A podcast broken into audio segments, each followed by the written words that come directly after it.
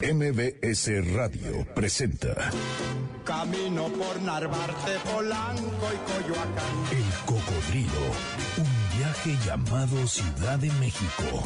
Un recorrido por las historias, personajes, anécdotas y lugares urbanos conducido por Sergio Almazán. Te busco por Guerrero, la Villa y Tizapán, por la colonia obrera y no te puedo hallar. El Cocodrilo comienza su recorrido. Buen viaje.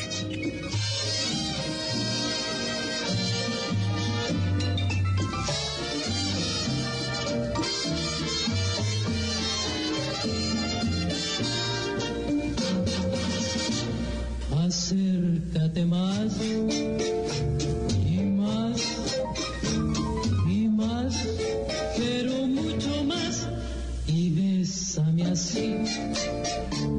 La frontera norte ha sido un imán para otras culturas, para otras expresiones que se manifiestan así, fronterizas.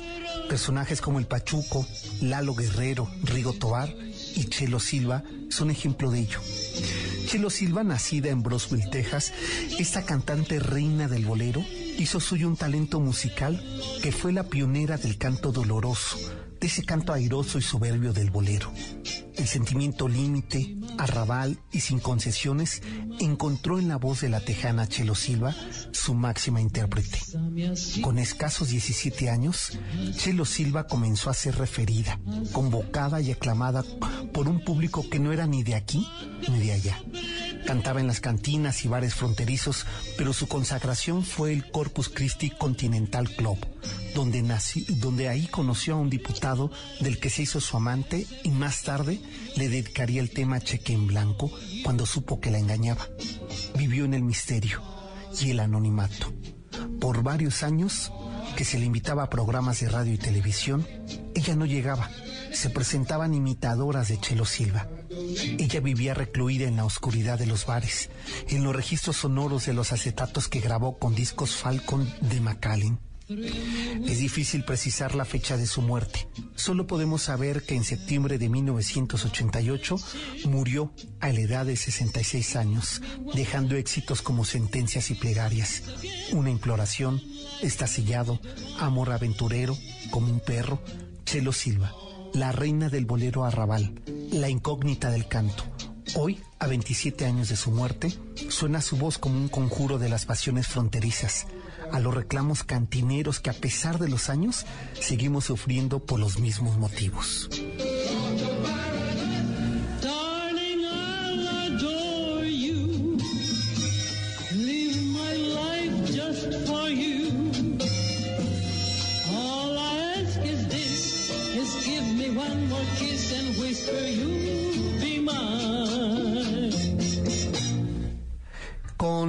Voz, con el ritmo misterioso, seductor, límite, arrabalero y fronterizo de Doña Chelo Silva. Les estamos diciendo a ustedes muy buenas noches, gracias por estarnos recibiendo a todos nuestros amigos, a todas nuestras amigas marcianas. Ya nos cayó eh, el otoño.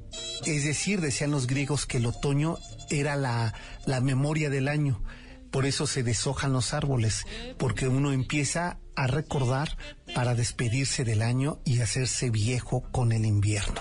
Pues con el otoño encima, con Chelo Silva como acompañante sonora, recibimos al Uyuyuy, al más eh, eh, chico Yeye de la historia de, de, México, al historiador eh, más eh, aclamado de la radio, al, eh, al chintololo más envidiado de los barrios, de- no solamente de Azcapotzalco, sino también del oriente y del sur, del centro y del poniente, a Julio Chintololo Arellano, nuestro historiador, Del arrabal, ojalá, como Chelo Silva. también, ¿verdad? Qué Claro. vida más limítrofe la de Chelo Silva. ¿Qué tal, eh? ¿No? ¿Qué tal esta mujer que nace en Texas? Se la llevan a cantar a Tijuana. Y a Ma- Matamoros, ¿no? Que A la, Matamoros. la ciudad hermana justa de Brownsville, Exacto. ¿no? Este, que bueno, de por sí es una, una zona compleja, porque Brownsville nace a partir de la guerra de la invasión estadounidense.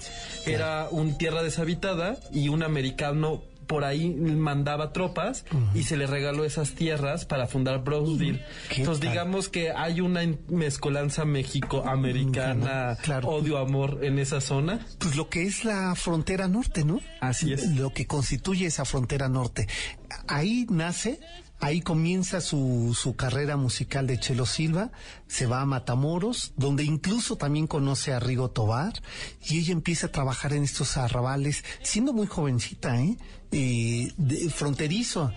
Y empieza a interpretar esos temas, cheque en blanco, Bueno, que, este, que una 17 años para ese año ya era una vida. Era una vida. Ya, ¿dónde estaban bueno, los dos a los niños? 17 ya estaba consagrada, pero empezó desde los nueve años a cantar. Este, que incluso dice que le ponían, eh, ¿cómo se llaman estas? Eh, pantimedias Para que... para que creyeran que era más grande. ¿no? Pero imagínate una niña de nueve años ya cantando y, Y además maquillada. cantando estos temas, ¿no? De mucho dolor. Sí, Esto que es justo como- propio del arrabal, ¿no? El, este, el desamor, pero el, el rudo, el de... Sí, te, déjame, te sufro, pero no me caigo. No, imagínense, o sea, Cheque en Blanco, que la dirás. canta, bueno, uno lo ubica, por ejemplo, con Paquita del Barrio, ujú. le está cantando Chelo Silva, a los 17 años, nacida ella en, en 1922. O sea, imagínate nada más en los años 40, ella ya cantaba Cheque en Blanco.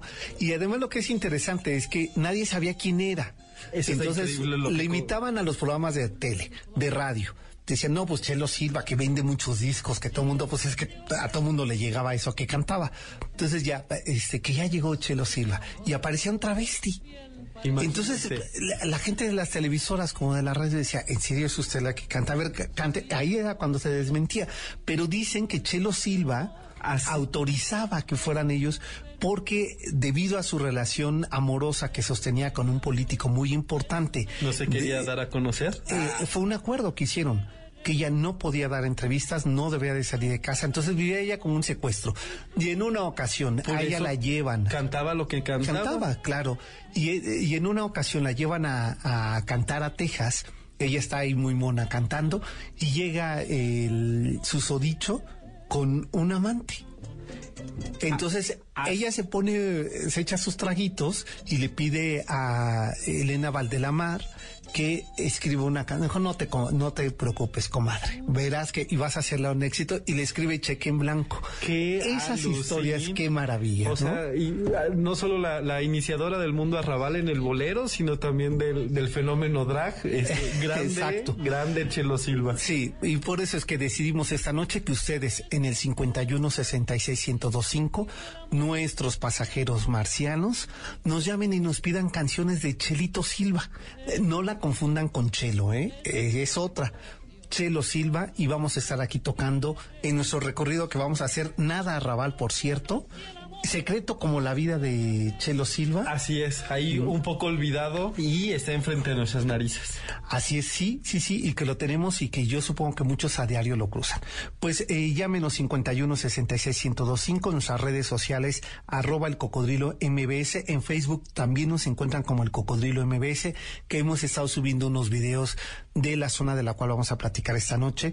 Y nuestro eh, arrabalesco historiador chintololo, Julio Arellano, ¿cuál es tu Twitter? Julio W. Bueno, a ver si eres arrabalesco no puede ser uyuyuy, ¿verdad? ¿O sí? No, bueno, es decir, Sí, podría sí ser puede. como toda Como esta, esta mezcla. Así es, Sí. este. Arrabal Popov. Arrabal Popov, pues sí, También. pues, este, ahí voy a escoger un, un barrio que, que cumple esas características. Sí, porque mira, puede ser un historiador eh, Arrabal Popov que, que se crea el pues el más sabio que haya, ¿no? De Azcapotzalco, así podría ser, ¿no? ¿Quién insiste en ello? Yo, no, ¿verdad? Y la gente así dijo mal. Después les cuento que ya se los hemos contado lo de la frase de Aiga. Después les contamos de esta frase, pero así puede ser, ¿verdad? Oigan, los mexicanismos, nomás porque se dejaron No, de pero usar. además el, el, eh, el Aiga en realidad nos viene de los asturianos. Así, y bueno, y Ellos eran los que decían, "Po- eh, voy a regresar y pondré la casa eh, más grande que Aiga, así es. ¿no? Porque triunfé. Y digamos que hay un montón de modismos que no Claro. son propios de la ciudad, que Pero se que- utilizaron y que ahora se parecen como errores este del lenguaje ¿no? Lingüísticos, pero no es pasa así. mucho con el imprimido pues está bien porque Exacto. el impreso es un sustantivo y el imprimido este es el- Eh, la conjugación la conjugación. se ha imprimido y ahora es un impreso Exacto. Bueno, pues una vez esa aclaración, que nos dará tiempo para la, la crónica. ¿Sí? Ok, pues vámonos entonces eh, eh, y los quiero invitar a que ustedes se ubiquen muy cerca de donde estaban las iglesias vecinas de San Francisco, de San Diego y Corpus Christi y estamos en este barrio de Santa Isabel y aquí inicia la historia. Es el poniente límite de eh, la capital de la Nueva España.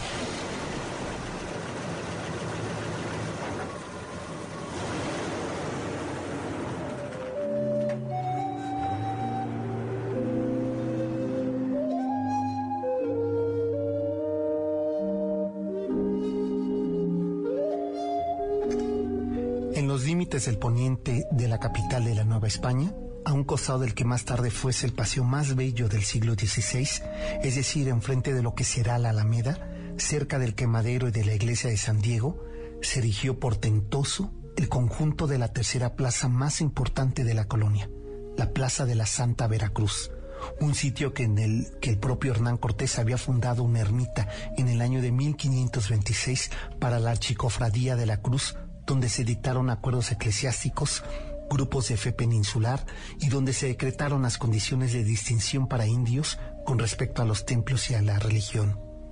En las iglesias vecinas de San Francisco, San Diego y Corpus Christi llegó el acuerdo del ayuntamiento, donde se especificaba que con fecha del 15 de julio de 1527, a petición de los cofrades y de un acuerdo con el mayordomo de Castilla, se otorgan dos solares entre el límite de la traza por el poniente de la capital de la Nueva España y las primeras tres casas con sus huertos de la calzada de Tacuba junto a estos tres árboles secos que entre una casa y otra, dos había y servían como límite para que se hiciera una calzada entre el hospital y la casa de los indios que sirviera en las labores de la plaza. Así se hizo la traza de la cofradía. Por primera vez en los predios y el reparto de huertos indios entre los españoles se incluyó una modalidad urbana, un nuevo trazo, la casa muro, que delimitara predios, zonas y sitios de separación entre la plaza, y como quedó expresado en el título predial, una iglesia y un hospital con dos solares, uno a la acera de la calzada y el otro hacia adentro, entre los límites de las casas de los indios, con el objeto de que el primero sirviera de límite entre el hospital y la iglesia, y el segundo, es decir, aquel huerto de las casas indios, sirviera como límite entre la cofradía y los indios. De ese modo quedó unida la ciudad del lado poniente con las huertas de la calzada de Tacuba, con la prolongación de la calle del Puente de Alvarado y la privada calle Muro de la ermita de Santa Veracruz en la calzada de Santa Isabel. Así lucía la primera plaza con calzada y huerto límites. Allí estaba la frontera donde terminaba el lado poniente de la ciudad. Eso era de gran orgullo para Cortés, quien sentía enorme control de la Nueva España, delimitándola con las instancias de fe y las instancias tributarias. El 30 de marzo de 1527, la Cofradía de Cortés, o también bautizada aquella noche como Cofradía de la Santa Cruz, había recibido del vicario general del reino, Fran Domingo de Betanzos, el reconocimiento de su cofradía, dándole el título de Archicofradía de Nobles de la Santa Cruz, con sede en la Plaza de la Santa Veracruz, concediéndoles el hospital y la iglesia. Así, aquella tarde se celebró en total secrecía la ceremonia de la cofradía y a partir de ese momento, aquella plaza adquirió el carácter de noble y leal plaza de la cofradía de la Santa Cruz. En 1573, la cofradía recibió un regalo muy singular que aún hoy día se conserva en aquella iglesia. El Cristo que los indios y demás curiosos que visitaban el hospital y lograban asomar las narices a la iglesia lo bautizaron como el Señor de los Siete Velos. Llegó a México ese Cristo una vez que la bula papal le otorgó derechos y finanzas a la cofradía. De esta forma, para sellar los acuerdos entre la Iglesia y la corona española, Carlos V envió junto con la resolución papal esta imagen de Cristo, para que la archicofradía de Santa Cruz, que encabezaba Hernán Cortés, fuesen protegidos por la imagen. Así que aquel 1573, la cofradía tuvo razones para su júbilo. bula y protección papal eran parte de los regalos de la corona española.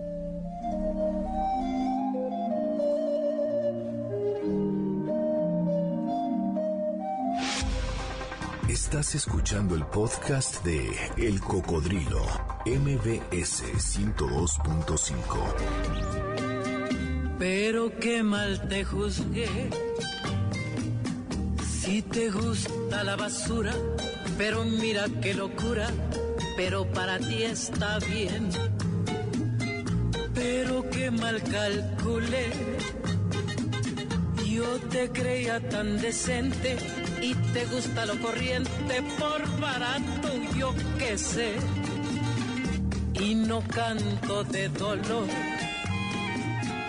Yo no busco quien me quiera, ni pretendo financiera que me avale a lo que soy.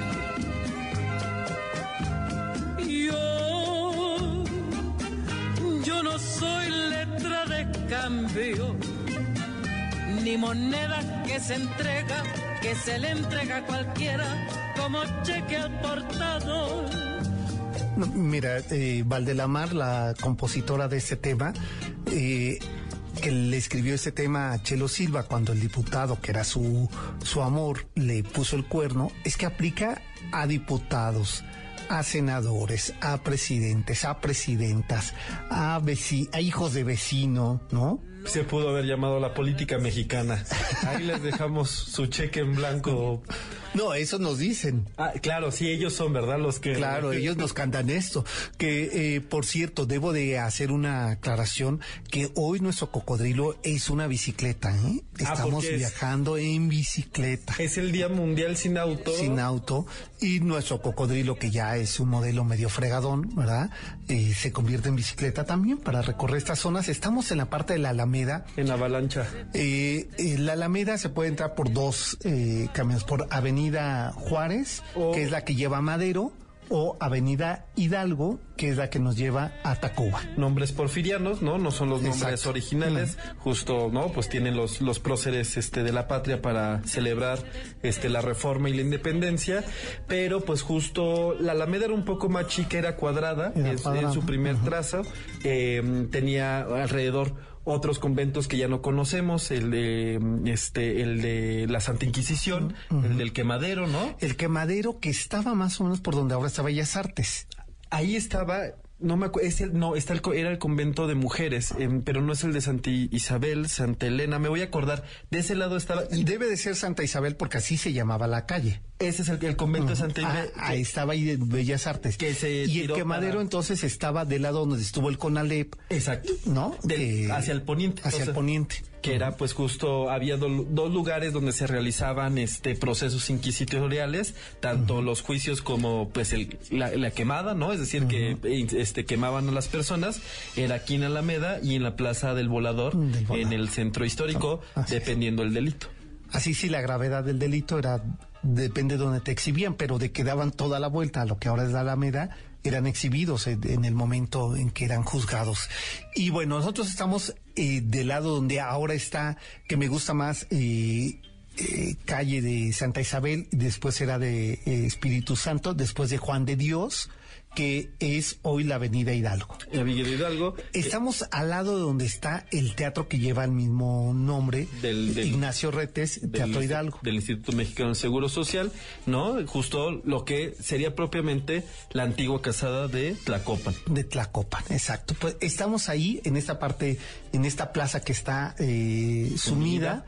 Y eh, esta plaza invita de veras a husmear es las espaldas del Museo Franz Mayer. ¿no? Que quien haya tenido la oportunidad de los mu- museos mejor pensados, más elegantes, Sí. de este no, ¿qué y tal nos- la colección ¿No? de Franz Mayer? Eh, envidiable. un filántropo alemán que se enamora de México y decide comprar muchísimas antigüedades eh, producidas o traídas a México, hace un fideicomiso, eh, manda arreglar lo que fue el, el antiguo este, hospital de San Juan de Dios y pues ahora es el primero y tal, no sé si es el único, creo que ya no es el único museo de artes decorativas. Es decir, que propiamente... Porque el, el modo podría ser Así es. otro de ellos, ¿no? Aunque creo que prioriza el diseño, aunque no sea, ¿no? En términos Claro. de mobiliario, pero tienes razón, están ahí como... como- Compitiendo. Como, primos hermanos. Exacto. Y bueno, pues se engalana este, su colección con uno de los edificios que se encuentran en, unas, en una de las plazas, pues tal vez menos estudiada, mucho, muy transitado, por lo menos cruzada, ¿no? Uno suele para pasar a Bellas Artes, para llegar a Correos o para este, irse hacia el Metro Hidalgo, caminar por ese tramo de la Alameda y ahí están dos iglesias importantísimas, uno la de San Juan de Dios, que es muy importante para las solteras, porque ahí está este a San Antonio de Padua, y enfrente está su versus galante, porque es la iglesia de los caballeros. De los caballeros. Mira, eh, eh, ya lo aclaramos, pero aquí se suma a la precisión eh, MXDF, que es eh, página de difusión de, de difusión de la Ciudad de México, dice que el quemadero estaba en el atrio de donde ahora está Arte Alameda. Sí, do- que decíamos donde estábamos, donde estaba el CONALEP, eh, que es la referencia del sismo del 85. Este, de ese lado estaba. Así es. Entonces, ahí está. Eh, Manuel dice eh, que, que por qué no existía el cocodrilo cuando él iba a la prepa, habría sacado puro 10 seguro.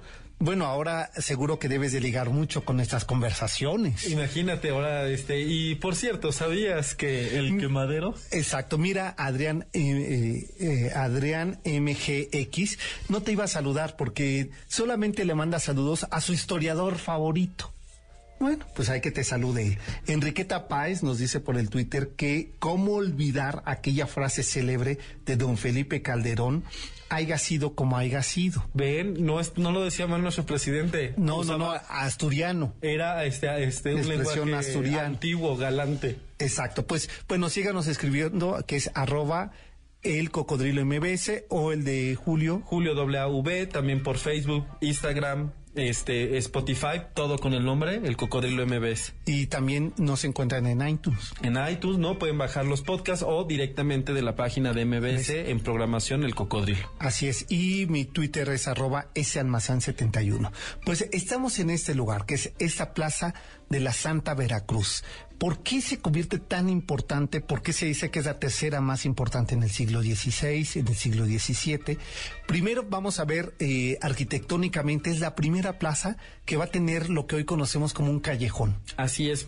Al estar eh, afuera propiamente de la ciudad, decir, o en- ya, sí, porque ya atravesó el límite, ¿no? Que sería ahora este eje, Eje central. Este funcionó como una suerte de barrera, como estos, estas murallas, casas, este, muy medievales, muy europeas, donde las propias casas funcionaban a marcar El límite. ¿no? Y bueno, pues allí justo era la entrada para los pueblos de indios. Y recordemos que una de las grandes preocupaciones de la ciudad española es que los indígenas los atacaran. Todo lo que van haciendo es creando esta nueva modula- modalidad que se llama casamuro. Eso hace que arquitectónicamente ya sea distinto. Y después tiene una cosa mucho, muy importante porque la Veracruz pues es una cosa importantísima para el cristianismo, es el nombre de la primer este municipio de México, De México. Veracruz, ¿no? Es decir, que viene de una cosa anti- antiquísima de Constantino cuando cede el Imperio Romano al cristianismo, él sueña la cruz verdadera y dice que con eso gana a los a los infieles y entonces es un signo de conquista, de cristianismo, de poder. Por eso Cortés decide que su primer este municipio se llama de la Veracruz, Veracruz, va a tener una archicofradía y no va a ser la excepción aquí en la Ciudad de México. Exacto. Él anda peregrinando desde este San Juan de Ulúa en no solamente hacer la cofradía, sino en, eh, ver dónde se asienta. Cuando llega a, a Coyoacán, tiene este intento de hacer una cofradía que nadie le hace caso. ¿Qué habrá sido en la Conchita? En- no, porque ahí se lo dio a los no, no. franciscanos. Sí, no. O sea, lo intentó. Lo y- intentó. Y no pasó. No pasó. Y después eh, le dan estos, estos predios de límite que además le va a permitir eso, eh, resguardar la frontera del, del centro de la Ciudad de México y por otro lado es que como ya eran las afuera pudiera tener más esta secrecía. Empieza con una pequeña ermita, este, tanto la de la cofradía como la de San Juan de Dios. De hecho, inclusive ya había construcciones en esa zona. Ahí donde va a ser el hospital de San Juan de Dios, había un albergue de niños expósitos, ¿no? de, de niños pobres abandonados. Y adelantito, que es ahora donde está el Hotel Cortés. Exacto, que fue casa de Cortés. Ahí empieza ya a construir y construye una ermita, es decir, una cosa más pequeña, Más ¿no? pequeña, Ah, mucho más discreta. hasta que le ceden propiamente los solares y con los solares el nuevo rango de la parroquia, que es decir, que ya tiene los libros parroquiales, que puedes hacer bautizos, que puedes casar, es decir, tiene otro título y otra función administrativa, No, incluso financiera. Que ese era el mero El- mole. el mero- ese es el asunto de esta. Por eso es que esta plaza va a ser muy importante. Ahora, hay que, eh, para irnos al corte, hay que aclarar que ambas iglesias que conocemos ahora no fueron las de la fundación. Así, bueno, fíjate que ahora estaba leyendo un artículo medio polémico. Evidentemente, ninguna se conserva, bueno, casi del siglo XVI. Son poquísimas, por eso las que son son tan importantes. Entre que se caían, se derrumbaban, o el propio Augusto había cambiado, había dicho es que ya no queremos que se vea así, ¿no? Por eso cuando uno ve las iglesias de Cortés, por ejemplo, en, en- en la zona de Morelos, se ven tan medievales, porque claro. así llega el gusto y se va un poco modificando, refinando, pero casi todas las iglesias que conocemos son modificadas o nuevas, no del siglo XVII, XVIII, pero hay alguien que asegura en, en su trabajo que la de la Veracruz, las capillas sí son las originales. Las capillas sí son las originales Y el- y el demás y el cambió. atrio es lo que no es, eh, que es del La siglo nave. XVIII, la nave. Vamos a hacer la pausa de la media. Esto es el Cocodrilo MBS 102.5. Oiga, ¿a ustedes les gusta la música mexicana tanto como a nosotros? Pues fíjense que tenemos unos discos para compartir con ustedes de música mexicana. Solamente tienen que llamarnos al 51 66 1025 eh, y les vamos a regalar. Tengo cinco CDs para compartir con ustedes. Tres les parece por teléfono y dos en Twitter. Ahí llámenos ustedes y se podrán, eh, con suerte se llevan uno de estas eh, CDs de música mexicana. El Cocodrilo MBS 102.5. Volvemos después de la pausa.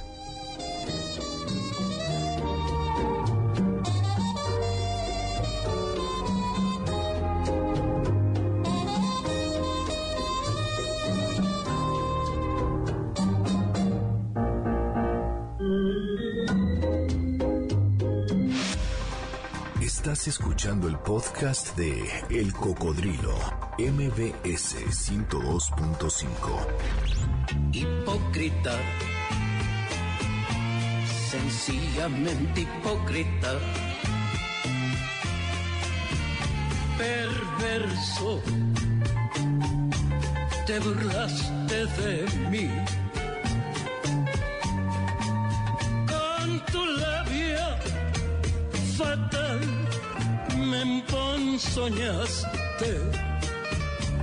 y sé que inútilmente me enamoré de ti. Este tema se lo voy a dedicar a Ricardo Sierra. Sierra. Comprendo. ¿Por qué? Porque ha descubierto, no porque sea un hipócrita, sino porque ha descubierto fuerte, a Chelo Ricardo. Silva. Tú que mandaste saludos y, y te dicen esto. No, no, es que dice, la canción que pongan es buena porque con ustedes estoy descubriendo la voz peculiar, el color, el tono de voz de Chelo Silva. Entonces, Ricardo Sierra, te dedicamos esta canción, tú que has descubierto aquí, en este cocodrilo hoy bicicleta, Martes de dolor.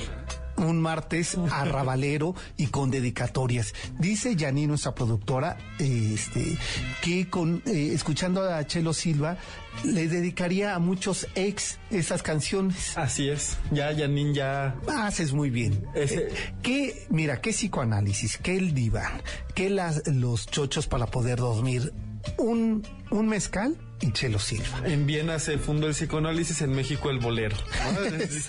Cada quien tiene sus métodos de Sus autoayuda. métodos. Oye, pues, eh, Mira, el ingeniero ya. Ah, no, pues él, él, Ya- él sabía lo como y trae hasta gusano, ¿verdad? Eh, eh, no, bueno, pues ya ya la hicimos ahorita con y con insomnio pues más. Qué mejor. Que es, Silva. que es martes de sexo en insomnio con Susana Moscatel. Por Primero el arrabal y ya después el encuentro. Y después flojitos, ¿verdad? 51 66 1025 había de contacto porque estamos regalando discos para eh, de música mexicana. Van a escuchar a Lola Beltrán, a Pedro Infante, a la banda Pequeño Musical, al mariachi. Eh, es decir, música. Más, más siglo XX, finales XXI, ¿no? Ah, Este, bueno. pero pues justo esta otra esta etapa de la música mexicana. Así es. Pues oye, a ver, eh, antes de que hablemos de eróticas, vamos a... También nos toca. que también nos toca, pues sí. Oye, a ver, en esta plaza de la Santa Veracruz, que decíamos, eh, estas dos eh, iglesias que le, que le componen, que por cierto en uno están los restos de Manuel Tolsa. Así es. Ahí Manuel Tolsa vivía muy cerca, en la calle de los Ilustres, que estaba pues a nada, ¿no? En esta cerca de, de la Alameda. Iba con su familia, él frecuentaba la, la- la- la iglesia de la Santa Veracruz, que era una iglesia no solo de españoles, también, digamos, eh, no era de, de las órdenes religiosas, lo cual le daba otro carácter, y estaba muy vinculado con los conquistadores y se quedó como una tradición importante alrededor de ella. Entonces, hasta el siglo XVII, siglo XVIII, era favorita de muchos personajes como el arquitecto este y ingeniero Manuel Tolsa. Así es. Y ahí lo entierran, ahí con su caballito. No, se no. mandó a hacer un caballito. Un Bueno, con eso que hizo 18 modelos distintos, Y este fue el bonito. Y, y yo creo que... y, es- y el- la de la cara de- del rey también fue.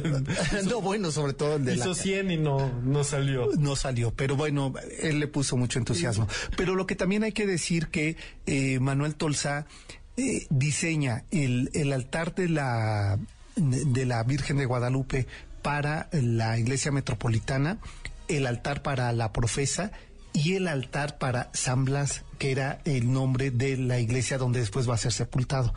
El altar de San Blas no se lleva a cabo por el alto costo que representaba.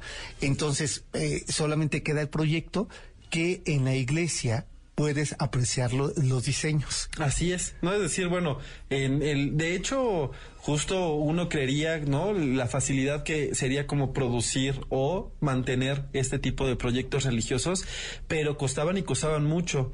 De hecho, de ahí que la importancia de las cofradías. Bueno, tienen importancias políticas, importancias sociales y religiosas. Al final, Cortés era un hombre muy inteligente porque decide fundar la única institución religiosa que van a, a dirigir los civiles, una una cofradía, que en este caso, que después le van a dar archicofradía, porque va a ser el espaldarazo de Carlos V a Cortés. Exacto. Y era una manera de recaudar dinero, era una manera en que los civiles podían, eh, era como un intercambio. Aquí era uno muy concreto. El, la archicofradía era para los conquistadores que ayudaban a enterrar a los indígenas muertos en la guerra y con eso ganaban este indulgencias y después pues se fue modificando. Claro, y, y- tenía algo eh, en especial esta cofradía entre, eh, digamos, las autorizaciones de la, de la bula papal, fue que podían tener registros eh, de nacimiento y de muerte. que eran carísimos y que eran muy importantes. Claro. Era, era casi propiamente el único o dos este documentos que uno tenía eh, siendo habitante de la Nueva España. Y esta cofradía además entregaba los títulos de la nobleza indígena. Imagínense el poder O sea, que tenía. ven nada más la, la calidad tributaria de lo que iban a ser objeto, ¿no? Y bueno, eh, antes de que nos gane la, la pausa, eh, vamos a hacer un, un paréntesis en esta conversación de la Plaza de la Santa eh, Veracruz. Eh, Un, un brinco, este, no pequeño, pero bueno, la verdad. las cosas, Histórico. lo que queríamos era aprovechar la visita de Felipe para Exacto. hablar de algo que no se pueden perder en cosa de días, ya en octubre, ¿verdad, Felipe? sí, eh, Sí, Felipe eh, Pérez, hola. bienvenido. ¿Qué tal? Buenas noches. Buenas noches, pues, oye, qué bueno que nos acompañas. Yo estoy muy interesado. No he visto las otras dos eh, ediciones de Animalic. Animalic, así Eh, es. como es la tercera edición, es 3X. Exactamente. Bueno, les platico un poquito para Sí, poner cuéntanos. en contexto. Animalic fue una iniciativa que, bueno, me voy un poquito más para atrás. Eh, yo soy, este, bueno, compositor y director de orquesta y en el 2011 fundé aquí en México el ensamble Malaj, que somos los creadores del concepto Animalic. Y Animalic surge como una iniciativa de mi ensamble y de la Cineteca Nacional, cuando todavía tenían este proyecto en 2012 llamado Bandas Sonoras, Ah, algunos claro, de ustedes claro lo han conocido. De musicalizar, que- ¿no? De musicalizar películas mudas en vivo. En vivo. Muchas gracias. Y Y es- muy como se empezó a hacer desde el, yo me imagino que el Salón Rojo era eso. Claro, a principios del siglo XX era la idea con el cine, con el cine mudo, ¿no? Que tenían a, eh, primero a pianistas, luego ensambles, orquestas, etcétera, haciendo este la música en vivo de esas películas mudas, ¿no? Entonces la Cineteca quiso retomar esta idea y empezó a llamar mayormente a grupos de rock para musicalizar los clásicos del cine mudo, como eran Nosferatu, este, El hombre de la cámara, Metrópolis, todas estas películas mayormente del expresionismo alemán o algunos clásicos de Chaplin o de Buster Keaton. No debe de ser sencillo, ¿no? Ah, es súper difícil, súper, súper difícil. Y a mí me llaman también y me encantó la idea, obviamente. Yo ya tenía la fortuna de haber musicalizado mucho cine, pero no en vivo, sin- o sea, banda sonora. banda sonora. Y cuando me llaman, la verdad me pareció un honor que me hayan llamado, pero yo sí les dije, saben que quiero salirme un poquito del contexto del cine mudo. ¿Qué les parece que le- les propuse hacer un homenaje al cine de animación?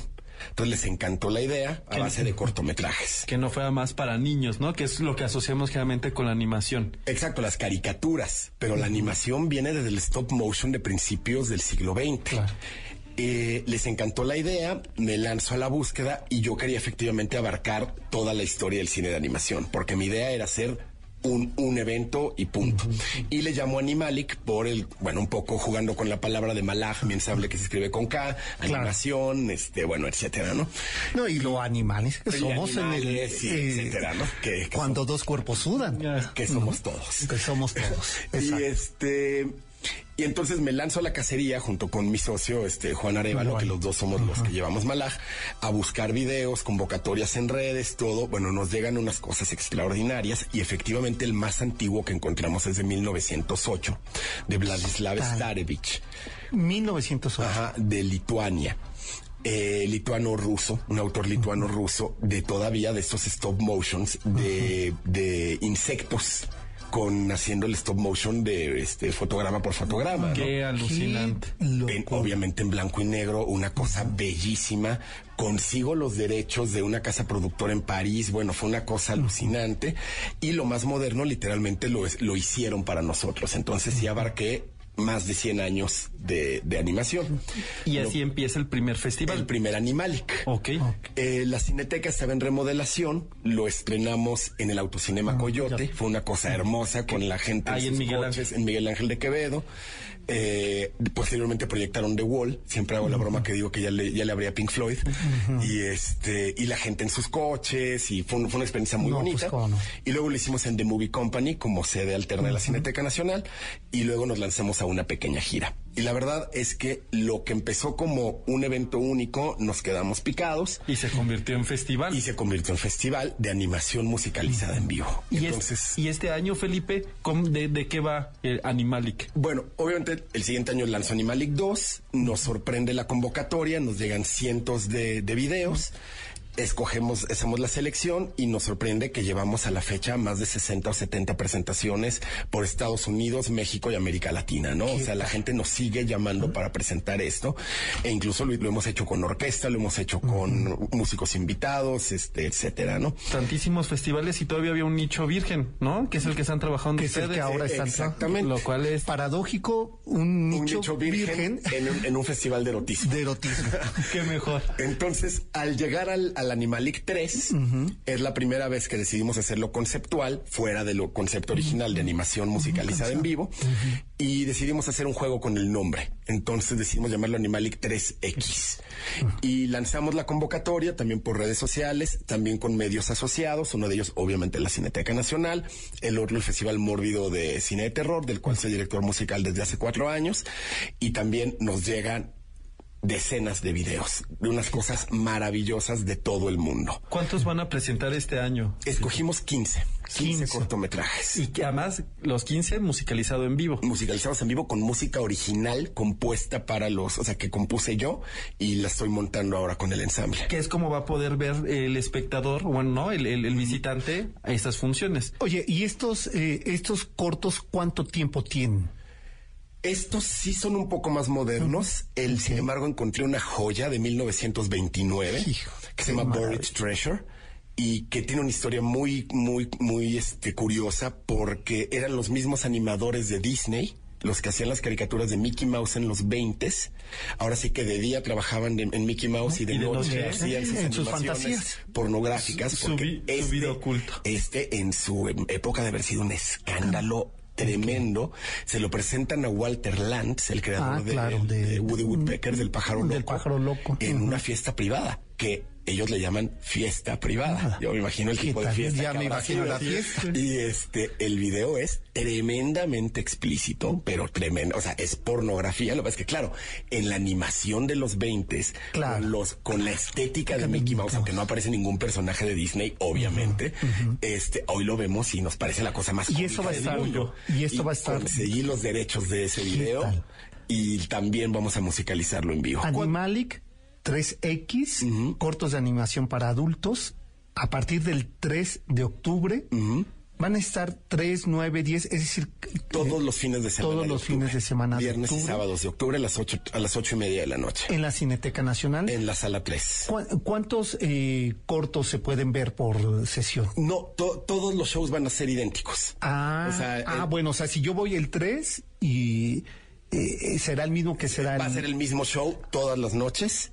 Eh, Sí. excepto el 31, Ajá. porque el 31 vamos a hacer un show en el foro al aire libre, que obviamente no podemos presentar este show por ser un show para adultos, entonces vamos a cerrar la temporada con el Animalic 2, que sí es para todo público, pero con la Banda Sinfónica Municipal de Puebla, que viene aquí a México a acompañarnos, vamos a hacer más de 60 músicos en escena, con un servidor como director, y vamos a presentarlo de forma gratuita para todo el público. Felipe Pérez Santiago, pues estaremos ahí y eh, tienen una página, ¿no? Donde pueden consultar Es toda muy la sencilla, www.animalic.mx y ahí está toda la toda la información. Las redes sociales es lo mismo, Facebook Animalic, Twitter Animalic. Y estén muy pendientes porque a partir de la próxima semana, a partir del lunes, vamos a estar regalando boletos para toda la temporada y vamos a estar regalando un par de boletos especiales para la premier el sábado 3, incluyendo el cóctel con, bueno, con todos los VIPs, con, todos los invitados. Ah, no, bueno, pues este, estén ahí pendientes, síganos. Animalic 3X eh, es este festival de cortos de animación para adultos en la Cineteca Nacional a partir del 3 de, De octubre, octubre. todo el fin de todos, los fines, de semana, de octubre. No hay en la sala 3 de, de la no. Cineteca Nacional. Así es. Pues este, pues ahí estaremos. Sí, pues muchísimas gracias por el espacio y están todos cordialmente este, invitados y bienvenidos. Pues eh, sí será eh, el ojo tras la cerradura. Así es. Eh, Una muy buena oportunidad para ver estos materiales. Gracias. Vamos a la pausa que ya me colgué un poco y volvemos prácticamente a despedir el programa. que me hizo comprender todo el bien, todo el mal, que le dio luz a mi vida. Estás escuchando el podcast de El Cocodrilo, MBS 102.5. ¿Sabes de qué tengo ganas? De perderme en esta noche y entregarme a tu cariño. ¿Sabes de qué tengo ganas? Dice Jesús Salamanca que si Paquita, la del barrio, es la actual heredera o representante de Chelo Silva, de su género, o sea, de, de este género del bolero de Arrabal, Porque habrá como otras can- este, cantantes entre, eh, entre ellas, ¿no? Chelo, eh, o sea, había Chelo Silva, después surgió Chelo, que era un poco eso para este camuflajear, como te digo que no la conocían. Es como una- es un personaje de novela de México, este de No, de Almodóvar. de realismo mágico. Sí, ¿verdad? Puede No, ser. así sí, de sí, esos sí, múltiples personajes. Pero también está María Victoria, que sería esta otra cantante que ella todavía le adereza, ya que estábamos hablando de erotismo, con el eh, pujidito, ¿no? Pues con el corsé con, con el corsé, ¿no? Ah, eh, bueno, es que Elvira Ríos es antes de ella. Es antes, sí. Y era más bolerista, pero sí, también podría ser. Claro, ojalá que alguna de ellas hubiera tenido el vocerrón de Elvira Ríos. Sí, es que eh, el Inge Zavala eh, me, me aporta eh, personajes que ya El- por la edad se me van, pero. El Inge siempre tiene ese dato. Sí, sí, sí, que uno. Oye, aquí, mira, me da mucho gusto que la gente esté muy interesada por nuestra música mexicana, porque estoy viendo la lista. en- no es por presumir, pero enorme. He ido a otros programas de otras estaciones, ni una llamada. Y eso que estaba yo de invitado y no entró ni una llamada. Tal vez era pesado, eso, que todos estábamos llamando al mismo tiempo. Exacto. No, no, no, no. no voy a aquí a hablar mal de ningún programa de otras estaciones, pero sí. Solo del nuestro. Ah. Y bueno, pues eh, discos para María Concepción Basurto. Basurto, José Eduardo Franco, Pacheco y Hernández Méndez Rey. Hernardo. Hernardo o Fernando. Hernando. este, Hernando Méndez Reyes. y por acá tengo eh, también eh, a Gerardo Balcázar, que les de, de Twitter que nos pidió, y a Silvia Cuervo, que también nos pidió eh, disco. Dice Porfirio Arroyo que yo no me sienta, que además no me ponga celoso de que nada te mandan saludos, que... eh, no- uno, una de cal por las de arena. No, pues fíjate, nada más para que a ti te dé envidia, me dice Porfirio, porque soy el mejor conductor del cocodrilo. Ahí está. Bueno, del cocodrilo, pues es que no, No. habemos otro. No, y, además, y, y el único, los demás somos, somos colaboradores, copilotos, nuestro, nuestro, nuestro jefe aquí es, es Sergio. Exacto. No, no, no San Le voy a hablar a Salvador. sí, a ver. Oye, ya prácticamente nos vamos, ¿verdad? ¿No nos queda todavía un minuto? Uno, ah, unos, unos tres minutos, está, Que- está bien. Oye, que por cierto, también hay que decir que ahí en la plaza, porque querías... Está el Museo de la Estampa, está el Museo Franz Mayer, es decir, al final este es un, un microcosmo muy concreto que todavía es muy activo. Este, un, el, el Museo de la Estampa que tiene de los eh, artistas más importantes de este país fueron grabadores o hicieron estampa. Claro. Desde Posada, que es el que más recordamos, O'Higgins, este, Felgueres, ahí tienen los materiales, hay muchísima gente y es una casa decimonónica al ladito de la plaza de, la Veracruz, también, de- digo, de la iglesia, De la también, iglesia. también en la plaza y bueno la invitación de Franz Mayer es este este innecesaria porque en verdad es uno de los museos más importantes Más de importantes. este país Y eh, si ustedes eh, sobre Avenida Hidalgo eh, miran la iglesia, eh, hay que fijarse en la parte más alta de la iglesia, ¿dónde está el Colón? donde está, exacto. ¿Y cómo me matas a mí la, la- la historia? Qué Ya, gacho. cuéntalo tú. Ah, no, A ver, no, no, ahora, no, ya, ya, cuéntala, ya, ya, allá. ya estás, ya estás ahí. eh, ¿Qué es lo que tiene en la parte de arriba? un Colón con un, un, un Cristóbal Colón un San, Un San Cristóbal. no que es este inspirado en Y Cristóbal carga Colón. un niño que eh, sería la fe traída al mundo. esta metáfora esa metáfora y es en honor a Cristóbal Colón. Entonces, presten atención, hay que verlo porque sí llama singularmente la atención que esté dedicada a él, digamos. Una iglesia con muchos detalles, van a encontrar un poco sobria. Uno no tuvo, no tuvo retablos como se cree. Era una, una, una iglesia que no era de órdenes y entonces el decorado era menor. Si hay uno de la Virgen de Guadalupe, evidentemente por su importancia, pero está el Señor de los Siete Velos, Exacto, que es, este un Cristo, que, es el que manda- manda Carlos V. Charlie, ¿no? Este, este Carlos I de España o V de Alemania, que es un espaldarazo, ¿no? Y- Sí. Y, que genera uno de mitos, porque decían quien alcanzara a ver el Cristo o que se levantaran los, Los velos, velos. iba a ver este 100, 100, a- 100 días, 100 años, 100 indulgencias, no me acuerdo cuál es, pero que era como ganarse la lotería espiritual. Exacto. Y que eh, todavía eh, el día de hoy se dice que, eh, que es de los más milagrosos de eh, el centro, porque ya es que cada iglesia, a cada capilla le toca su santo. Así es. Y dicen, este es el más milagroso. Miren, yo cada 28 veo en la iglesia de San Agustín hordas de filas de casaderas y las sigo viendo cada año, ¿eh? En la de San Juan, con, ¿no? con San Antonio de Padua, además es bonito porque de un lado están las solteras y de otro lado están los caballeros, que era como se conocía Exacto. también ¿Y la cómo orden. dices que debería de bautizarse el... La, eh, la el- Celestina, porque los va, ¿no? Los va a juntar. ¿A poco no está súper bonito? Ah. ¿Se dan cuenta que solo él se ríe de sus chistes malísimos, que De siga mi- haciendo historia, De mi ¿verdad? cursilería. Pero y luego cuando me quejo de la cursilería se enojan conmigo, ¿ven? nada, nada funciona. Yo creo que quien une y desune es eh, Chelo Silva. Así es. Bueno, y imagínense la, eh, la Plaza Celestina de la Santa Veracruz musicalizada con Chelo Silva, lo tienen todo. todo. Ya, ya con eso la, la hicieron. Pues nosotros prácticamente ya nos, eh, nos tenemos que despedir. Eh, se van a quedar con Susana Moscatel, que eh, pues hoy es martes eh, erótico y sensual, ¿no? Para que sigan un poco en el tema de, de Felipe y de los cortos, ¿no? Que, que, que bien suena. Sí. La verdad es que sí, sí tengo muchas ganas de ir de cualquiera de las funciones. Y bueno, pues este, irnos con, irnos a hacer este, nuestras indulgencias. Y recordarles que pueden ustedes descargar nuestro, nuestro podcast en iTunes y también en la página de noticiasmbs.com. Entran a programación y ahí viene el cocodrilo, le dan clic y están prácticamente todos. eh, van a encontrar Faltarán. los más actuales.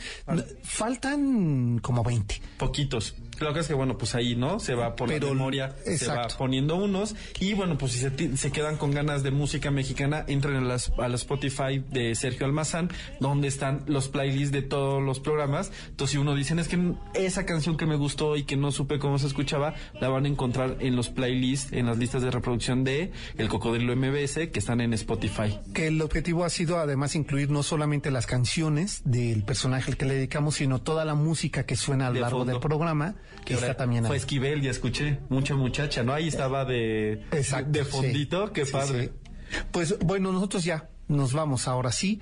Pásenla bien. Buenas noches a todos ustedes. Síganos en el Twitter que es arroba el cocodrilo MBS. Miren, no hemos llegado a los mil y me empieza a doler el corazoncito. Entonces, ahí ustedes inscríbanse al del cocodrilo que también le, le vamos subiendo información. Así es, y bueno, y además es la vía por el que se da este, un- un- una parte de los obsequios.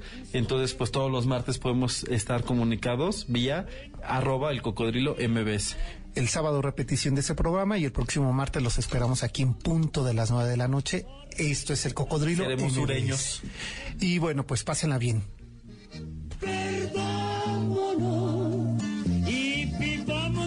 Amor que es tan profundo. Que no nos acosen, que no nos molesten, que nos den por muertos. Perdámonos, donde nadie nos encuentre nunca, nunca. MBS Radio presentó Camino por Narvarte, Polanco y Coyoacán. El Cocodrilo. Viaje llamado Ciudad de México. Te esperamos la próxima semana.